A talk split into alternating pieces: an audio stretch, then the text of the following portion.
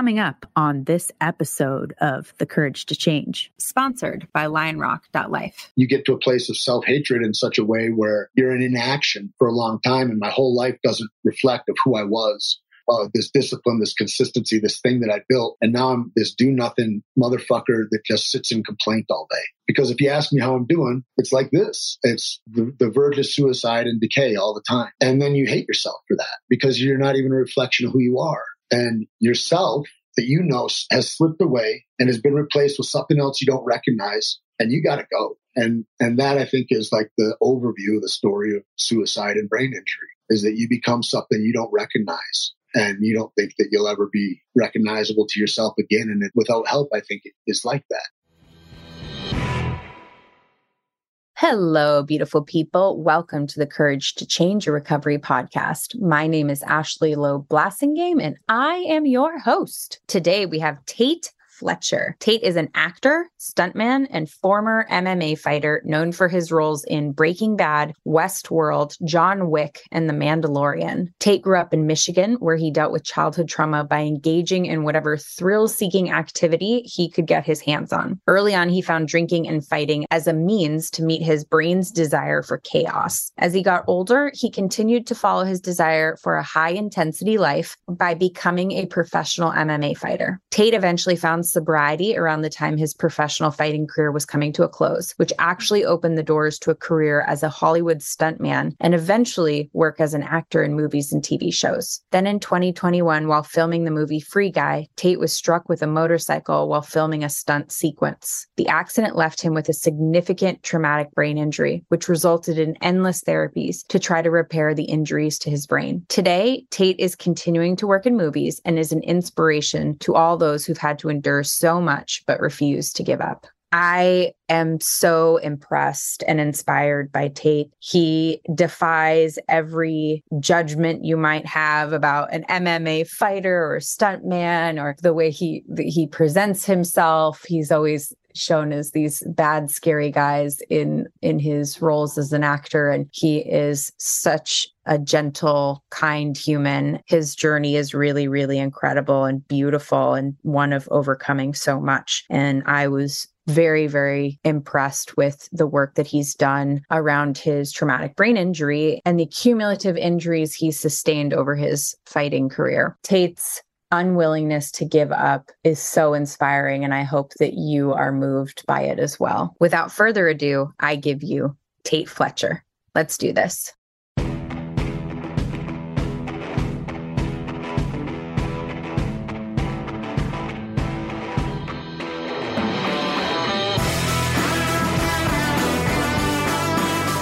You're listening to The Courage to Change, a recovery podcast. We're a community of recovering people who have overcome the odds and found the courage to change. Each week, we share stories of recovery from substance abuse, eating disorders, grief and loss, childhood trauma, and other life changing experiences. Come join us no matter where you are on your recovery journey. Tait, welcome to the podcast. Thank you so much for being here. I really appreciate it. Thanks for having me. I'm glad we were finally able to make it work, you know? Yes. Yes. Been, been, been a few obstacles here and there, but uh, I'm glad we're here. Here we are. Here we are. Well, awesome. I want to, uh, you know, we just recorded and and the listeners just heard your amazing bio but i want to hear how you describe right? That's how the imdb and the internet kind of describes what tait's life has been. And i want to get how you think about your life. Like what is it what does it feel like and look like from your perspective? It's a difficult thing you know there's i remember one time i was in this setting in this like a group setting and and uh, this guy says i'd like you to imagine what it's like before you enter a room that there's people in that they're you know? And i thought i can't know that. And he says it's good to think about how you change a room when you enter it. It's one of the first times i ever had a guy kind of challenge me and talk about look into yourself and, and be provocative about what maybe you find, you know, and, and, and kind of get an open mind other than what you think is happening. So it's tough when you're inside it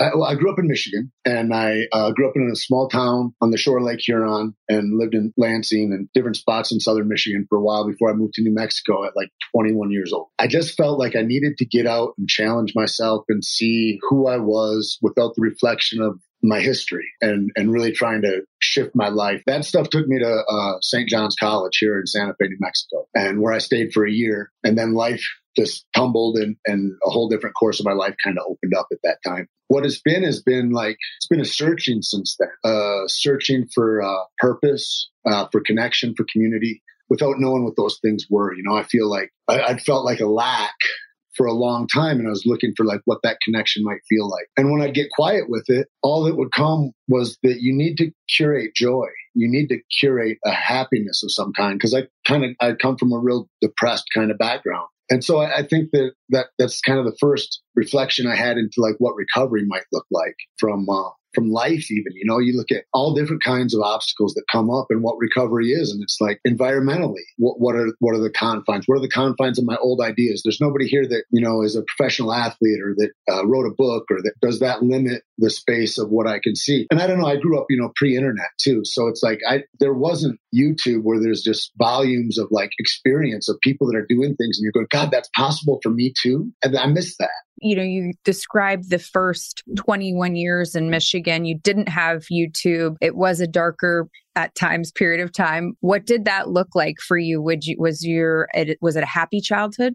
Well, yeah, I uh, I had a great family, you know, and everybody trying to make it work and all that. And with perspective of decades, you have a lot more allowance that I view that through, right? And it's also for a while it became like you know I'd had fractures with my father with you know different parts of my family where you know we went for years without speaking. And I, I'd been a terrorist to him and his name and his I mean it's like I was living my life trying to survive you know? I started drinking and using drugs really young and I just kind of fell into that lifestyle of things really young and, and that had consequences for me and those around me. And I didn't know that I thought it was just a life. You know, I didn't, I didn't know that really. Perspective is crazy. I, I grew up playing hockey. I grew up uh, fighting a lot. I was always into scrapes. I looked for adrenaline stuff. I didn't even know that that's what I was doing. I was trying to get my neurochemicals to fire and smash. And how do you do that? Well, you do it when you're doing something crazy that's under severe consequence of danger. And so, you know, you can imagine what kind of life that is. And, you know, by the time I left Michigan, I, you know, I'd, I'd first gotten a, an inkling that I, I, I, maybe could live a different way. And so I was trying, I was trying to turn that boat and into something else that was an old idea that I didn't think I could have. But I thought, well, I can try. And all I'd known by that time is that I was resilient, you know, that for whatever reason, I couldn't end it and I wouldn't die. And so here I am and let's try and let's try as hard as we can. Let's try to kill ourselves in the try. And I started looking towards, you know, health in those ways as soon as I got sober, when I was able to put distractions away, you know, because I feel like that's what a lot of the obstacles are of trying to fill up what is my purpose? What ought I be doing? You know, I try to fill that up with a thousand different things. And, uh, and now I just, you know, I go, God, you know, anybody that asks for help or whatever, I go, I, I hope you get all those things in spades so that you can find out quickly that that's not what you lack right? And where is my grounding and my footing and, and my confidence that comes out of my history instead of what maybe I perceive because my perception about myself is a, is a nasty filter sometimes, right? That's what early life was like that. You know, I lost myself in books when I was really young. I got deep into mythology and into early American writers, you know, like Thoreau type, that type of thing and common sense and all those things. I was like, and so I just kind of was a deep diver into things that interested me. And so when the thing came about like, what's your purpose to be? Well, you ought to do what interests you. You ought to do what you find your joy. And what I, what I started to learn was that folks that were happy, that I used to just like if you got up and you went to work nine to five and all, you're square, man. I don't know. I don't, I, I can't do that life. Like good luck. But like I'd see people happy and I thought it was just my brain was different. I had no idea people curated that. I had no idea that that was a thing that you looked towards. And then a friend of mine said recently, he says, how I'm so crazy still that I think sometimes that if I got everything I wanted, I'd be happy as if that's not chaos or to give a child anything they want. Me as a six year old right now, as a grown man, I've got a six year old that'll run the show sometimes. I don't, that's not, that's not a good path. Like not the way. Yeah, we all see what that. I have two six year old boys, and I see, I see what that looks like when they get what they want. The worst days for their behavior are the days where they get what they want all day long. They saw this thing on YouTube and they called a yes day, apparently, where the parents have to say yes all day long. And my kids have, you know, begged me for this yes. I'm like, that is literally a recipe for disaster. I think of kind of what you're describing and what we're describing is this like this yes life where we think that if we get what we want the entire time, that that's the thing that's going to feel so great. But the reality is that it's much different than that. And, and curating this life, this recovery life involves days of really hard work and, and really pushing and challenging, which creates so much more satisfaction than just getting it, which I didn't know that. When you're describing your childhood, one of the things that I'm wondering if you relate to, because it sounds like similar to how I was, is this feeling of terror of being bored. I mean, your childhood, you, you were describing like this chaos, this adrenaline, looking for those neurochemicals. And I feel like as I've gotten older and the longer I'm sober, I realize that some of that is this fear of boredom and that the curation of this happy life requires me to be able to withstand boredom, to not create every scenario where those neurochemicals are happening, and that joy and deep satisfaction are different than the like crazy adrenaline. And you're you're a stunt man. So i think it's a really interesting dichotomy of like i've had to learn to create this deep satisfaction and joy but also you know i've figured out a way to address this need for excitement. And what a perfect curation that at least sounds like to me. When you start looking at all the things that happen in life and you're like oh I couldn't have maybe been different. Right? it's like you're like, I was programmed. Like it's almost embarrassing, right? You're like, this is played out. But yeah, it's exactly that, you know? I mean, my friend has a book called Going Right, Logan Gelbrich, and he's like, he, he makes a point, he makes an argument that's irrefutable about going towards your joy, about going towards passions. And if you deny that and you let fear uh, overpower that, that here's all the, here's what happened. I mean, there's consequence on either side and, and it's all hard. So you might as well do the hard thing that's beneficial because having high fructose corn syrup all day and saying yes is also hard in its own way, but you almost don't know until the damage has occurred. How did you, so when you got sober, what did that feel like at first for you going from this like persona and and these you know fighting and all these things? Did you did you feel like you lost something important to you when you got sober? Sure. I mean a, a lot of things were like you know, you have a lifestyle and you're like, how do you kick a lifestyle? Um, right. This is what I'm worth. This is what I can do. This is my place in the world. And now all that's on its head. And so that thing you said about curating the moments and boredom, uh, I find in, in those times, I mean, it's, it's the biggest thing. It's like, if there's a, a ill mind, a sick mind, my mind, whatever, it has this obsessive quality to think about itself. And I'm going to outthink the problems or I'm going to get the desires or, or whatever the thing is. And that's madness, right? that we reflect on and we call it thinking. I'm just ruminating on things, right? And, and, it goes into disaster or whatever. The thing is, what it doesn't do is it doesn't bust a grade. It doesn't get you down the road at all. There's zero action involved. And then now I'm habitually training myself to be in inaction and to be in fear, kind of. And so that thing about a lot of people, I think, you know, they have had a, a life of chaos of whatever kind, whether internally, externally, whatever. And so that ability to not curate your life with chaos so that you can understand your place is a is a step you have to take. It's an old idea that you're like, could I live in peace? I mean, it's like growing up and going, I have to defend myself against the world. Eventually you have to ask yourself question, is there anything to defend from? You know, or am I whole in myself and under my structure of the universe that I'm supported? And that's a different kind of consciousness to walk with. And I think those are the things, these perspective shifts that we talk about that can bring about real lasting, uh, nourishing change. The reflection, all those things is, is where the growth is for me. But like, I don't know that till I'm past it. You know, the rear view mirror is a lot clearer than the windshield, even though it's real tiny. And I certainly can't live there. You know, I got to live in the windshield. But if I don't attend to this stuff, it gets so noisy that it'll, it'll topple my cart. It's like, I never ask myself, what do I like?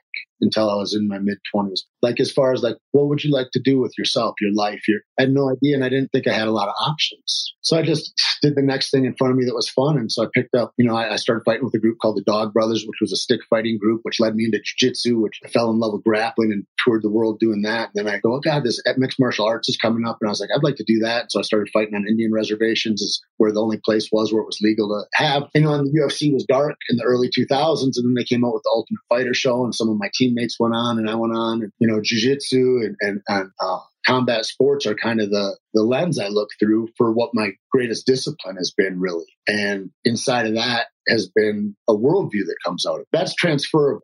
You know, and that's what I tell people, whatever you're interested in, it doesn't matter. If you deep dive into the thing, you'll become so good at the thing that you'll understand other things that are hard. And so that's the other thing too about recovery is I've got to curate an open mind. And a lot of the things about whether you're a drug addict or whether you've got brain injuries or or, or whether you've uh, had a heart attack and you've got to come back or whatever the injuries are, whatever the thing is, you've got to curate an open mind that you can heal. And if you're not on your own side to heal, it's much harder. My friend Pat was telling me, you know, she says bodies have a tendency towards healing. And I really like that because if you are really hurt, sometimes you can't get on your own side. But it's nice to know that there's forces that are aligned for you regardless of you, you know, and I, and I know that that's true. It's like I have experience with it. I didn't believe it. I had nowhere else to turn. I threw my hands up. I go, I'll walk this way and maybe it'll work. So you, you go, you go from fighting, then you're training, then you go into movie work. And, and as I'm sure lots of your friends joke, my husband and I literally have this joke. We're like, Tait's got to be in this one. Like it's going to be, yep, there he is. And then they uh, start a stopwatch.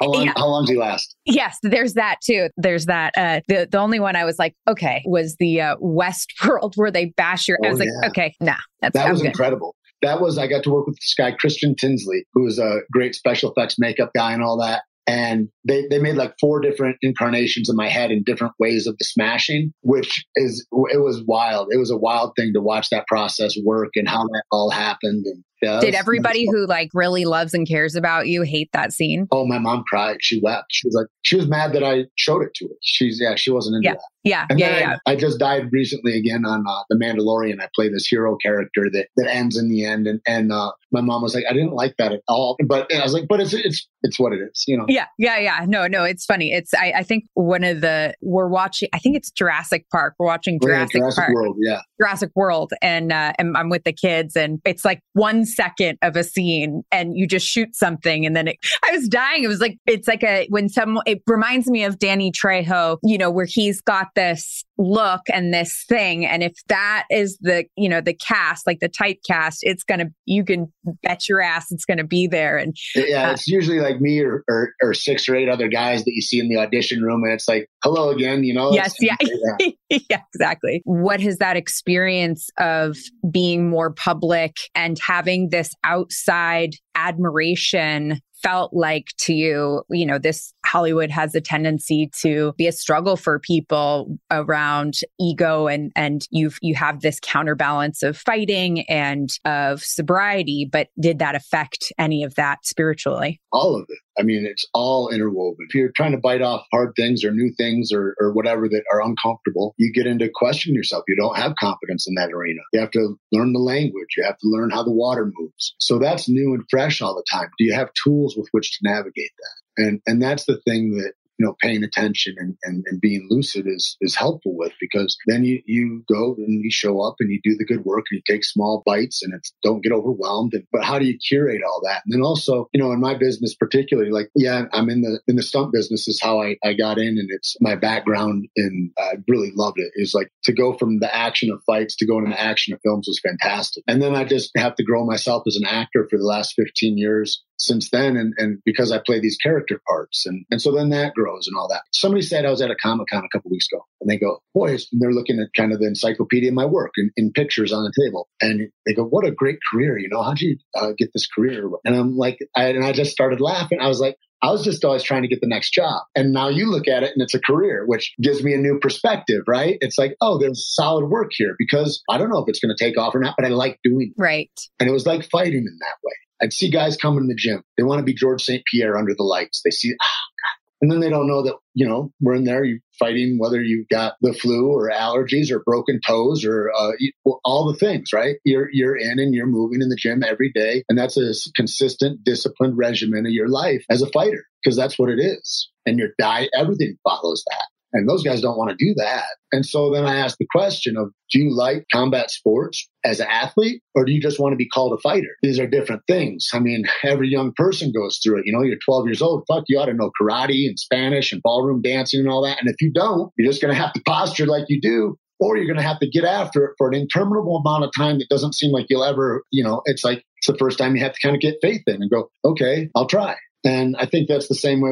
that I had to transfer into acting is you're going to go into auditions and you're going to get told 150 times no. And they won't even tell you no. You'll just They'll say, thanks for coming. And then you'll know if somebody else is playing that part later that you didn't get that part or whatever, right? So do you, do you, do you like getting told no or do you like the auditions? Do you like the opportunity to do the work? And, and so I like the opportunity to present the work and then I put my mind there. Because if I get like anything else, I get caught up in the outcome, I destroy my presence to be able to deliver work. Right. That actually brings us to the to the TBI conversation. A bunch of things that you said about showing up, doing the work and that that all your your career has been concussive, right? And okay, so then, you know, you get job by job which turns into this cool career. You're sober a long time and talk to me about when you started to realize that maybe you had done some brain damage. Yeah, it's an awful trick. I laugh at the folly of it. It's I, so the first time I ever know that like when I knew I was hurt at the time was in a stick fight and I got uh, just a big overhand right over the top of my head and it dropped me to my knees and I was flashed out. And then this is the crazy part is that all I thought was all these people are watching you right now. And I was able to dive double leg the guy and I was able to beat him. But after that for a month, I would lay on the mats to train and I would just spin like crazy and I couldn't be in certain positions. And it lasted a month, two months and it went away. And I just lived my life. I didn't know anything about concussions. I had no idea. How long ago was that? That, that... oh God, I was I was probably 27 years old or something like okay. that. And so and now I'm 51, right? And so, okay. and that was the first time that I remembered that I knew I was hurt. I'd been concussed before, but I, I it got lost in the wash of the chaos, right? That was the first time, and I never thought about it again really after that you know, much in the way we don't think about little kids when they bump into each other in the hockey rink or whatever, and then they're dizzy. We're like, ah, look, he's got the spins or whatever. And we don't really see that that's damaged his brain and he'll forever be changed. Like, we, I'm not saying it'll be horrible, but that's changed. I've been knocked out, I guess, twice in uh, competition, never thought about it. And I get back in the gym right away. I mean, everybody I knew did. That's just what our culture was, you know? You lose on Saturday night, you're back there on Monday because you've got to beat the shame off you, get better. God damn it, I got to work. I didn't work hard enough, maybe. I don't know. And then maybe somebody will come up, coach or something, want to, hey, maybe take a few days off or whatever. You know, maybe you can even be thankful for them caring, but you can never do that. You're back in on the day, you know? I mean, so there's never time to heal and we bring up imaginary times to heal in the fight world. And say 90 days suspension and then you can you know it's like it's insane. There's no way to test it. There's no way to even know if you're the athlete you know? Then i got hurt again just to get everybody caught up i guess is on uh, a movie called free guy in 2019 i was knocked unconscious for five minutes. Motorcycle was coming down some stairs and, and hits me and i go backwards and down the steps. I just went straight back straight to my head like 12 feet back and down. That night i was able to go to dinner. The next day got increasingly more uh, confused. Like I didn't know how to pack my bag. My girlfriend started looking for care for me and found hyperbaric chambers were helpful. Joe Namath uh, wrote a big protocol about it because he was told he had early onset Alzheimer's at 50 years old. And he disagreed and he thought if I could get oxygen and blood into the deeper recesses of the damaged tissue, maybe I could help myself. And, and he did. He found he did. And it, and it was helpful to me. And so that was the first thing that I started looking towards. But like I couldn't, I, I had neurogenic tremors. I was stuttering. I, I just knew I'd be homeless because that's what I see the guys on the street doing. Didn't know if I'd ever take a job again. Didn't know I could get better. I sobbed every day deep, just nurturing big tears for hours, right? Every day for a couple of years. Couldn't go to the grocery store for a while. Uh, we would drive to the hyperbaric place. I'd have to have a hoodie on, glasses, and I'd be looking at the floorboards. Even if we're going five, ten miles an hour, if I would look up, it's so weird to explain. If I look up, there's too much information coming. A tree, car, a fire hydrant, and, and, I would crash. I'd never been in such a vulnerable state. And that lasted for, like I said, years. You get to a place of self hatred in such a way where you're in inaction for a long time. And my whole life doesn't reflect of who I was. Uh, this discipline, this consistency, this thing that I built. And now I'm this do nothing motherfucker that just sits in complaint all day. Because if you ask me how I'm doing, it's like this. It's the, the verge of suicide and decay all the time. And then you hate yourself for that because you're not even a reflection of who you are. And yourself that you know has slipped away and has been replaced with something else you don't recognize and you got to go and and that i think is like the overview of the story of suicide and brain injury is that you become something you don't recognize and you don't think that you'll ever be recognizable to yourself again and without help i think it is like that how long do you think you lived you know like that building and how did you manage not in those moments to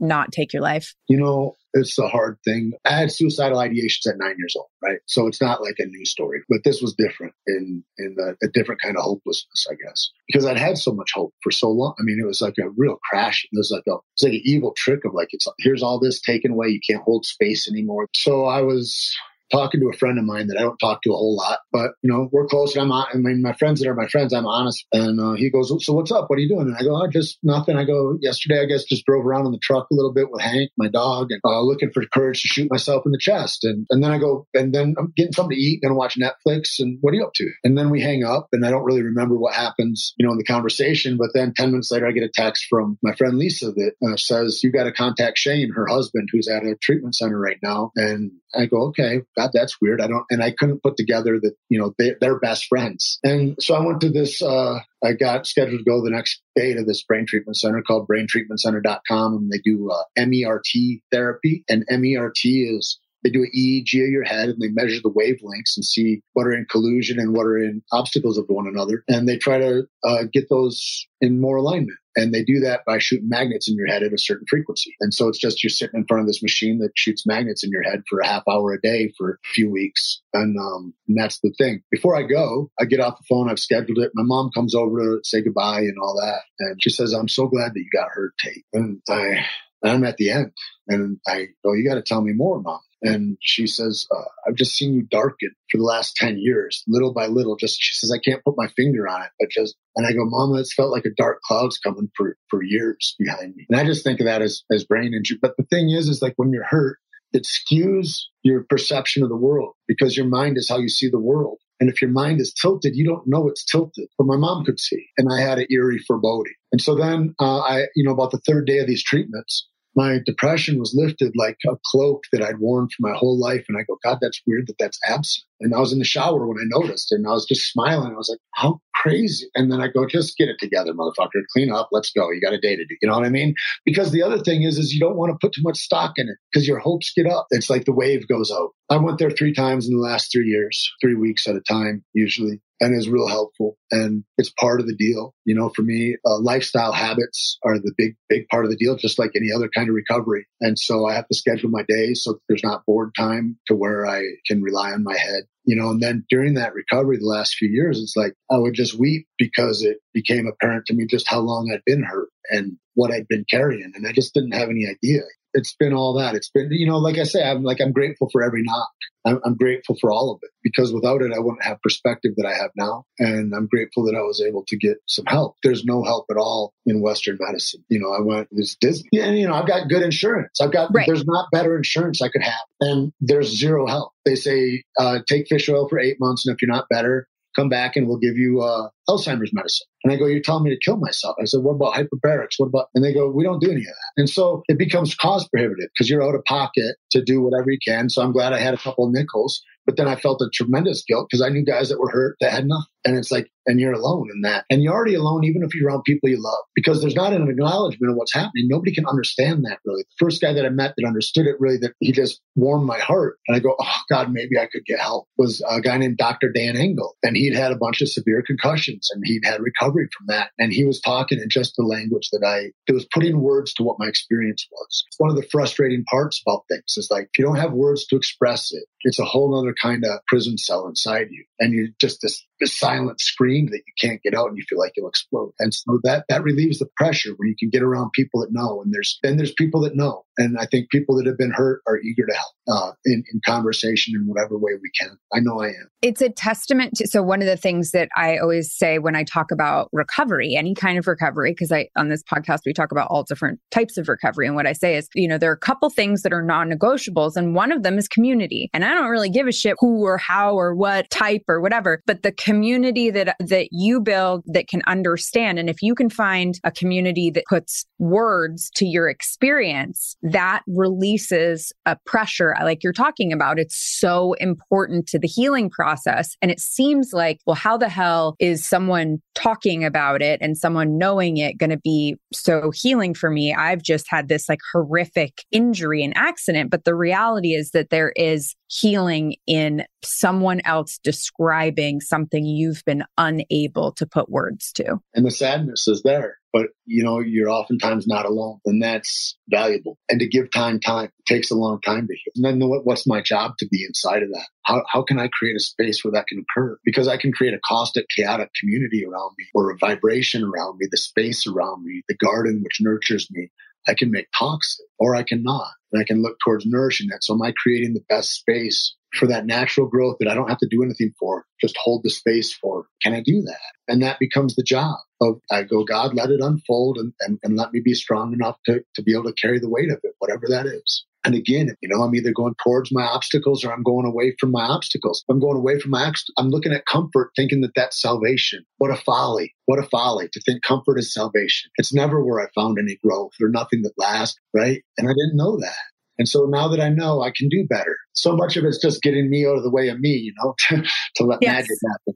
Yes, I do. I know I, I have that same problem. One of the things I was thinking about too, as you're describing your brain injury, is how a lot of trauma for people can actually show up on the brain as a brain injury. Um, and this is something that as we do more and more brain scans, when we look at trauma and, and, and people's brains actually doing these PET scans and, and the research around it, we can see that trauma has a similar effect as, as a traumatic brain injury. There are some people where trauma, they can't tell the difference between a car accident and trauma. And so how many people are living in some, you know, on this spectrum, some state of trauma where they where it's life is too much. They have the proverbial hood on over their eyes and and the glasses and and just trying to get through the day. And it's just crawling out of your skin and why and all the things you were talking about with none of that bravery training with none of the sobriety training with none of the tools like hey if you don't find the answer here keep looking and i hope that if people are listening and they've had trauma and they and they haven't had a brain injury that they're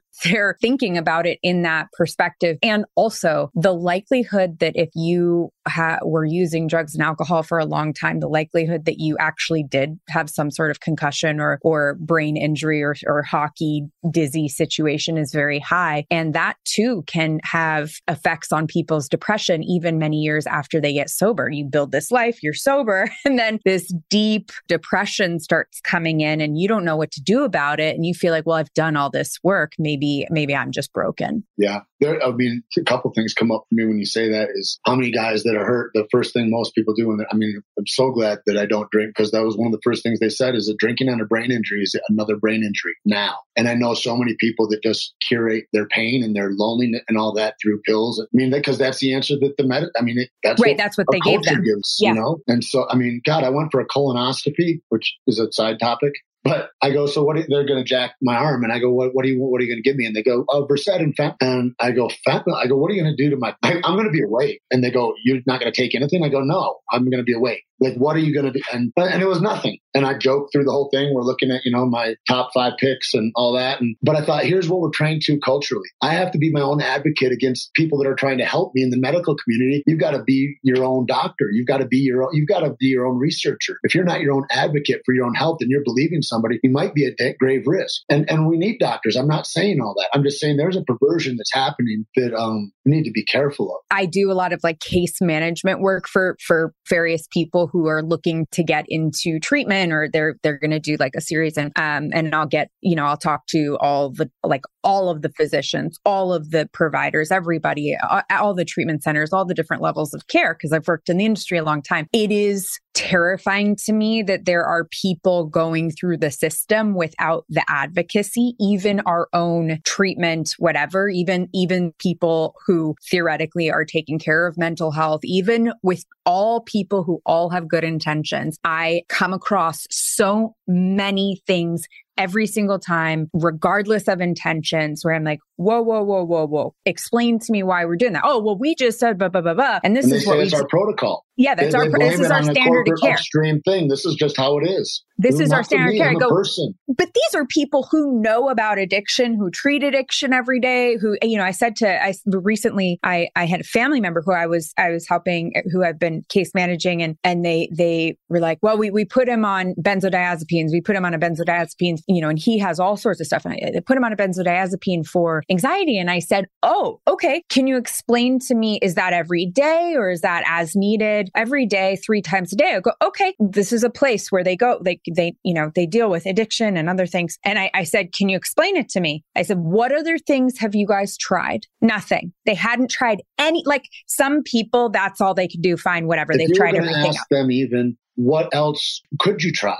They wouldn't know anything. They've only been trained in this one lane. This is our answer. This is what we need to sell them. It's insane. And the thing you're saying too about trauma, uh, I don't want to forget. I don't know about that. And that's very encouraging about what you're saying. They're looking into that for me with what is uncovered for me because I never, until I had this setback, I never looked at anything that I walked through in my life as sticky. And I had no idea that the thing I walk through when I'm 15 or 22 or whatever affects every relationship I've ever had in my life since then. And I have this huge blind spot about it that people might have been screaming at me about. I'm like, what are you talking about? And I'm not present to it at all. This self obsession, quiet part of the mind that is a blind spot to me, but not you. And I start looking at traumas in a different way. And what it also does when you said how many people, you know, are afflicted with this kind of thing, who is not? It's like you look at what's happening everywhere. So then I go, how do I curate myself in this where there's trauma abounding? And I, it gives me a hell of a lot more allowance for everybody around me because everybody's carrying it. And I was telling my friend yesterday, I was like, you know, as soon as I can understand that I'm the guy that's not using his blinker and I'm the guy screaming at the guy not using his blinker, I'm all the guys. I've been capable of being all the guys. I can breathe a little easier. Know, you know what I mean? It's like, you know, every dog that barks, you don't have to, you don't have to scold and fight. You know, it's just, this is what it is. We're in this one room schoolroom where there's PhDs and kindergartners and everybody, and everybody's growing and rubbing elbows against each other and trying to figure it out. You know, and when I can look at that and, and know that that's the truth instead of somebody's doing something to me or this or that, I'm in this experience. And when I put my life there, it's like, that's the best place to be. All the other stuff, like whatever the job is or it's all wallpaper because that's not the thing that curates my soul, my balance, myself, so that I can go to sleep at night and wake up feeling like I'm a part of this, as opposed to what a lot of the stuff that I've had to recover from is like I'm isolated, is all the stories I tell myself. I got to push the old ideas away am I willing to think that there's a new idea that could come? And if I'm not, I'm in danger. And it changes, which is also another piece of that, right? Because when I, one of my my sobriety mentors, he always says you have to update your recovery. The recovery you had, you know, 17 years ago, Ashley might not be the recovery you need today. And and I, I I've had doses of this experience, and then I had kids, and fuck, what a dose of your recovery now is going to look different. The work you've done, the work you have new work to do. You have new lessons to learn. You have new perspective shifts. You're going to be a new person. You are physically, cellularly a new person. You are going to have new thoughts on the world and all this stuff. And I, I got to tell you, I, I was, I don't know how other people do it, but with sobriety, I was able to move through that. But it, it was, it felt like I didn't know what was going on, who I was. And it's taken me six years to be like, okay, this person and this kind of feels joyful. And this is kind of what I think I think. And maybe I'm not going to judge everybody. And maybe I don't care if the mommy cartel comes for me. And, you know, you, you, it's, it's, it's this, like you said, like you, your, your perspective is changing. And my sobriety, at least, in order for me to continue to stay sober, I have to keep growing. It's not, I'm not done. Course. And, and I think that the thing too about like taking on motherhood. So here's this new mantle and title that you carry, right? And then there's like, I don't know how to do it. And then there's the imposter syndrome with it, but, but it's not, it's happening. It's here. And so like, I can't, there's no avoiding it. However, you're being right now is not forever, that we are in this transient place of growth. And that if anything, I'm seeing a snapshot of who Ashley is right now. It's certainly not the whole breadth of her life. Right. And so to Definitely think not. it's, it's, it's all that stuff. And, and right. it's like, there's an openness in that. There's that breath of the spirit where it's like you're not separated. The only thing that I can do is alienate myself. That's the worst thing I can do as a person. It's the worst thing that we do societally to people. You know, you go to prison and if they want to punish you when you're in prison, when you're with rapists, murder, everybody, is they put you alone in a room. Yeah. Isolate. And, and we do that. I do that to myself. Yeah. And so in that thing, you know, I think if I can't do anything else, I go outside and, and I go and I smile and I say hello to people and it fucking changes me. And I don't, it's the last thing I want to do. You know, there's this big thing too. There's all this talk about like, you can't love anybody till you can love yourself and all that. And there's all these things that are paradoxes. There's sure, I can see that that's true. If I really loved Tait, I'd be a much better partner. I would show up in a much more productive, and I don't. I'm not always a fan. I'm trying to struggle. You know what I mean? There's all of that. In, in that, it's like, I don't have to love me to love you. And it's like, I, I learned that by being a service to people. I could show up with love and integrity for others, regardless of how I felt about me. And that could give Which me a little builds- bit of a boost of esteem to do the next thing. And that becomes habitual if I if I let it. If I have smart feet. I gotta train my feet to be smart because if I let my head lead me, it, it doesn't get me down the road very hard if I'm dealing with all these traumas and things like that. And so that becomes a whole nother conversation. Yes, I just want to echo that, eh, which is that it huge that I had no self esteem when I got sober, even though I thought I did, and I was like, I think I'm pretty good looking and funny and smart. So there, I, that's self esteem, and I didn't know that that wasn't self esteem. And in order to build self esteem, we do esteemable acts, and in order to do esteemable acts, we have smart feet. They take us where we need to go, regardless of how much our head is protesting. And it's it is one of the most valuable tools I have had in my life that has changed every perspective I've ever held and created real self esteem. Yeah. And so in, in culture now, there's like a big, you know, a lot of my friends are like these hard drivers, like go get him. And we're going to start sanctuary resorts for people to go and have these workshops and all this stuff. And, and there's this big war cry of, uh, if it's not a fuck yes, then it's a no. Yeah, yeah. Really? I mean, that's true too. I get it. I understand the intention. There's a place for that. Yeah. But that other side of it, I never say fuck yes to jumping in the ice bath. 40% of the time, I don't say fuck yes to going to hit mitts or to train or do anything that's good for me. But I do that thing because it's a non negotiable. And so there, there's all of that. You know, it's like where we have these hard line phrases that we tell people that are maybe have two or three decades of experience or something like that. And they're like, oh, well, fuck, that's, yeah, that guy said that. And, and it's like all these things, even if they're 100% true, they're still partial truths. It's like when I look back over my life and I think I know something today. Well, how many times have been wrong? Been wrong a lot. I got to consider that right now, today, I'm wrong. I got to have a loose mind to have the new idea next time for what serves me when I'm in that part of the room. And I think that's the best we can do. And then we have some allowance with that. We have these guiding ideals and principles and go, okay, I'm attached to my growth, to my health, and that of the community around me and my relationship with this universe or something like that. You have whatever your guidelines are. And then we walk and then we fuck up because that's what walking is. And then we learn how to adjust while we're on the path. But we got to have the path that we mark. We got to have the lighthouse that we look towards. Yep. And we and we think about, you know, we give toddlers, we give people learning to walk so much space. You know, they fall and we're like, get up, you got this. You know, I never once said to my toddlers who were learning to walk, you know, what the fuck? You can't You're not walk. going to get this. Yeah, like this Well, is going to carry you forever? yeah, yeah, it never occurred to me. Or someone maybe who's you know relearning to walk. You're you're pulling for him. That is a metaphor to to how we can be in other spaces. Like we that ability to admit we were wrong and and to embrace the lessons that come with that error of of thinking. Before I forget, I want to jump back to one thing you said, which was about isolation. Alcoholism addiction breeds in isolation. And I just a funny quip here, which is that in the, at the black sites during the in, in Afghanistan, they uh, had two forms of of ways that they tortured people and i find this akin to motherhood. So the first way was isolation. They put you in a box and whatever they're waiting for you to confess to all the things you may or may not know. And the second way was they turned on baby shark swear to god. They turned on baby shark as loud as they could are you familiar with baby shark Is that a kid's show? the kids song. So it's um, you know, our version of like Raffi. So Baby Shark, they turned it on and they played it 24/7 while you were in a room alone to the point where the makers of Baby Shark found out about it and wanted royalties for every yeah, yeah, I, that which is a whole other like capitalism America specialty. amazing. But kids bring you to the most elementary yet most primary basic understanding of humanity and it's it's been such a great part of my recovery to come back to like just the basics of what it is to be a human to ask questions to explain things and and not get so ahead of myself because when I get ahead of myself I'm the least happy. Yeah. Did you ever see a book called uh, Everything I Need to Learn? I learned in kindergarten. Mhm. I mean, it's like stuff like that. It's like, here's these basic things that are so pertinent to my very life, right? That is the foundational stuff of happiness and purpose, really. Yeah, yeah, it's wonderful. Your story is amazing. I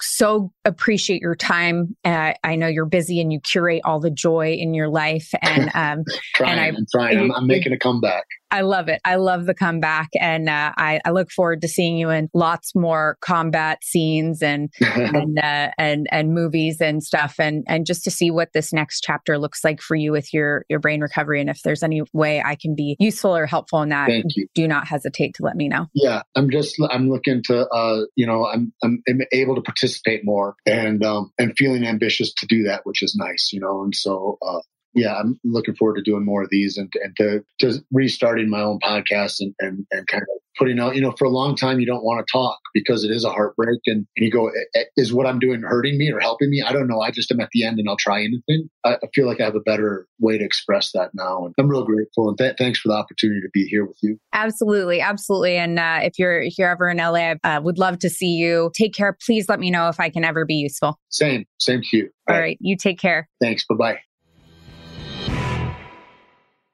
Real talk. Do you agree that Baby Shark is a torture tactic to get state secrets? Uh, if I was like drawing up a really creepy place to be, it would be in the dark with like lights flashing uh, by myself in a cage and they, they're they're blasting Barney or Baby Shark at me. That would be because there's no escape. There's no escape. Was there escape when your child was playing it? Because there wasn't no. any escape when mine were. I was literally thinking that the whole time because I had never really the analogy of like in prison, even the worst, you know, offenders of whatever their their punishment is to take them and put them in a room by themselves. And I was like, wow. So yeah, I was sleep deprived. Mm-hmm.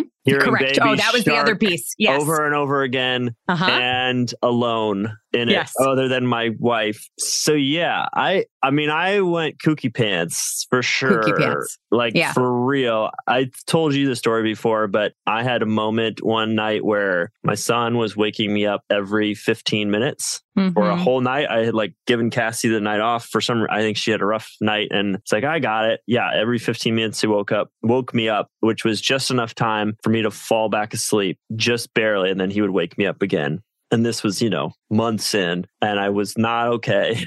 And I just, I just remember I was like bouncing him, and I just went, "Uh oh, I've been compromised." And I just like put him, I put him down in his bed, and I walked into my bathroom, and I just punched myself in the face as hard as I could.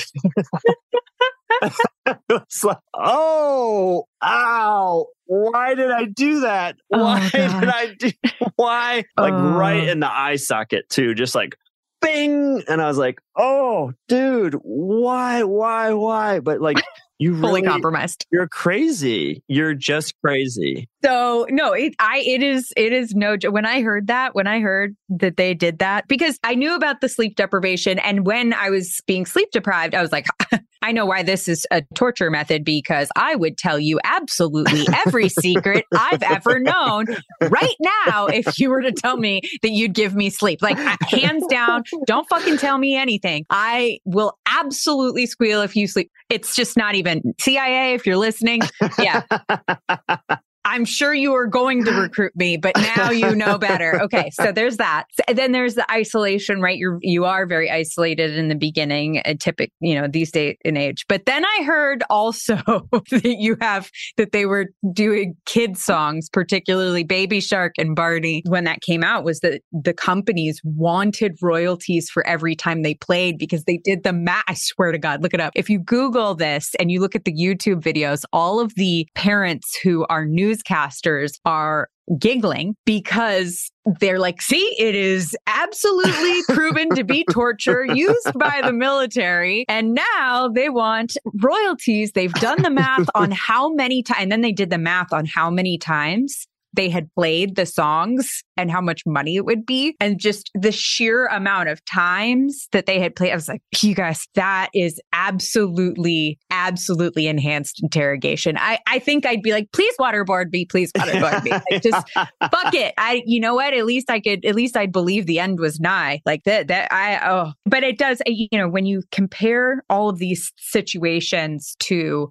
what ways of when you look at like ways of torture right? The ways that that the human mind is taken to the brink of wanting to destroy itself, you see isolation, you see addiction, you see repetition. You can't get an idea out of your head. You can't get a thought. You can't get a behavior. You want, you know, whether it's obsessive compulsive when you want to stop a behavior, but you can't, whether that's touching the, the handle of the door or it's drinking. And when you are drinking or using or when you in addiction, your world gets smaller and smaller and smaller and smaller because nobody wants to be around you and you don't want to be around anybody because you also know that you're toxic at a certain point and it just the walls start closing in. Another piece of this too is that for family members, for parents and other family members, their worlds start closing in as well because people can't relate to them. And that's where going to these support groups comes in handy in terms of other parents who are dealing with it or listening to and relating because you also feel like you're losing your mind because you're going, your world is getting smaller and smaller. People are like, well, you should just take away the car or you should just stop whatever, or you should, everybody's, you know, whatever it is. And then when you get into a room with a bunch of parents or spouses or whoever it is who've actually experienced what it's like to have a loved one circle the drain, you know, with their addiction and they say things that really explain how you're feeling, now you feel a little less alone, even though they haven't immediately solved the problem at hand. And there's just so much value and healing to that that I think people underestimate. I'm just really thankful that Tait was able to find that, find that community piece because I can't imagine to feel that disconnected from sort of the real world and from your abilities and from all those sorts of things. Like that feels like you're sort of trapped in your own head. Like aside from, you know, not wanting to do things because of all the vertigo kinds of things that are happening for him and whatever, like, of course, you don't want to go out and experience that. But then to just like have so many faculties and things sort of taken from you. And especially, I have to imagine for somebody who has inherent power in the world, right? They've yeah. been able to walk through the world in a particular way for so long to be sort of trapped in your own mind, in your own house, and you're and feeling like you're the only one in this experience and that there's nobody who has anything for you. Like it's unbelievable to me. It's it's it's such a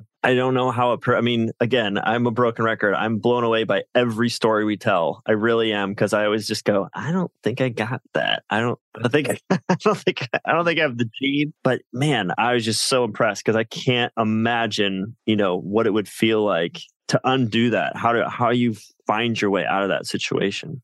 I thought, you know, how many people are going through the world having the experience of going i mean i know for me and this is you know different but the same which is that i when i remember people talking about back pain you know oh back pain oh back pain. This was you know before i was 27 where when my back went out for the first time. And now when people talk about back pain I, I just my heart breaks for them and you know eh, but i i didn't know. I mean when people be like oh my back my back my back oh that back injury. I just really didn't know what that meant. And so tait's entire persona his personality you know presence whatever. It all is one of, you know, and of course, in this moment, I'm sure he has his moments as we all do, but it is a very humble human being, then forced himself to regrow and to keep going and to tell the suicidal thoughts and ideations and the, the isolation and all the things that not today, Satan. And I have just so much respect for that because I, have I've been in moments of that, and it's it's really a lot harder to do that than it is to just give in to the perspectives. And and a lot of the time when I'm giving into the perspectives, the consequences that I'm just really scared. It's I, I don't kill myself. I don't. It's just like a daily consequence. I'm just scared. Everybody around me is affected by my shitty mood. It, it's not life or death. It's just wasted time. And so here's an example to me when he's describing like basically like it, is the fear helping you? You know, have you ever grown from from the safe? What did he say? A lot of toxicity can grow in comfort. Oh man. Yes. And I was like, eh, why did you say that? I needed to hear it today and I didn't want to. you know, like that, like, but that's, you know, that's the, I was like, yeah, fuck, yeah. And I am constantly striving to be comfortable, and I don't I, grow in comfort. Do you grow in comfort? I uh, yeah, exclusively. Exclusively. It's, yeah, I well, I have like a it's a bedroom. Like, yeah, yeah, yeah. It's like it sounds like a bedroom, but it's a bedroom. Like it's a room full of beds. Beds, yeah. Right. So it's like I don't want any like hard edges or like discomfort. So like it's nice sheets on all the beds, all the walls, all the ceiling covered. I have. Oh, people, it's a padded room. well, you can say that if you want, and I I am in a restraint of sorts, but yes, I have somebody who brings me all my meals. No, I I he said so. He, I mentioned it to him off air, but it was like he just you could tell there's just so much wisdom that he has, and I have to imagine a lot of that was sort of hard fought wisdom and things that he had to discover along a really challenging road, but man, the stuff that he's brought back from such a dark place was, I mean, I was jotting down things like a madman. I was just like, oh, I got to remember that. There was so many little things that I was like, oh yeah, man, he's so right. Like I have been in that lately, haven't I? And the thing about the, the soil and you can make the soil toxic for the other people. And, oh God. Oh yeah. Oh yeah. I, I was like, that was good too. It's not um, just my toxic soup. I've got to share. Right. It's like a big swimming pool. This is how it is, right? It's like a big swimming pool. And I'm like, well, if I take a shit in this pool, it's my pool and I'm the only one. It's, it's the shit's right next to me and whatever. But I don't realize I share a pool with the whole house. And I just took a shit in the pool mm-hmm. every day. And now we all have giardia. and that's how that analogy was retired. uh, and the, I guess the only like thing that we do want to apologize for this episode though is that now when you watch any movie with him in it, like you're going to feel empathy maybe for a character that you weren't supposed to. Yes, 100%. And that's a hard that's a hard thing cuz he's he's in a lot, he's talented, um but you are not going to feel the same. Guy. You're going to go, "Oh god, but Tait, uh, oh, he seems like such a great guy." Yeah, in the Equalizer he tries to kill Denzel. Mm. Did you know that Denzel's name is Denzel? No.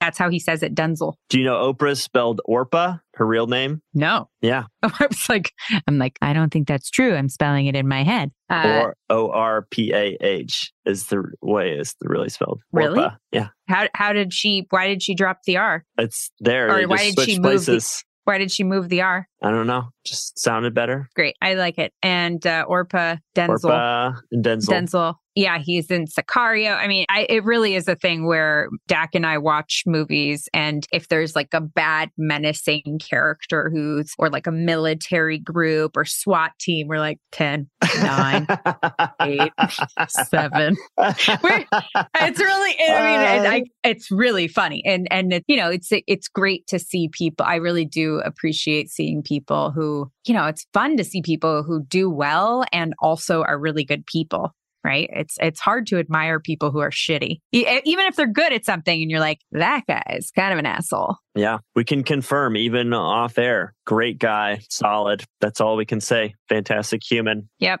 And now I know I need to go get a nice bath and perspective shift myself and not shoot for the comfortable. I, yeah, I literally, when he was like, I don't want to do these things 40% of the time, I was like, oh man. And you still I'm like, do. I'm them. at 60. Does that count?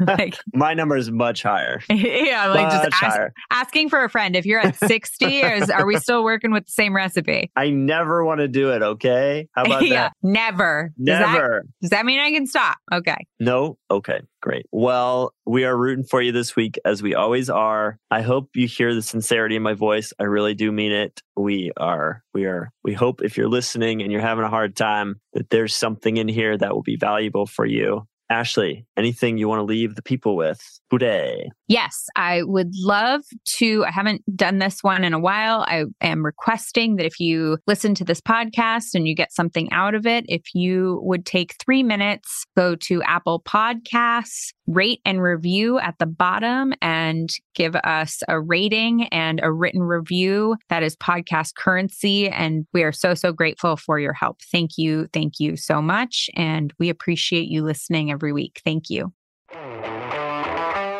This podcast is sponsored by lionrock.life. Lionrock.life is a diverse and supportive recovery community offering weekly over 70 online peer support meetings, useful recovery information, and entertaining content.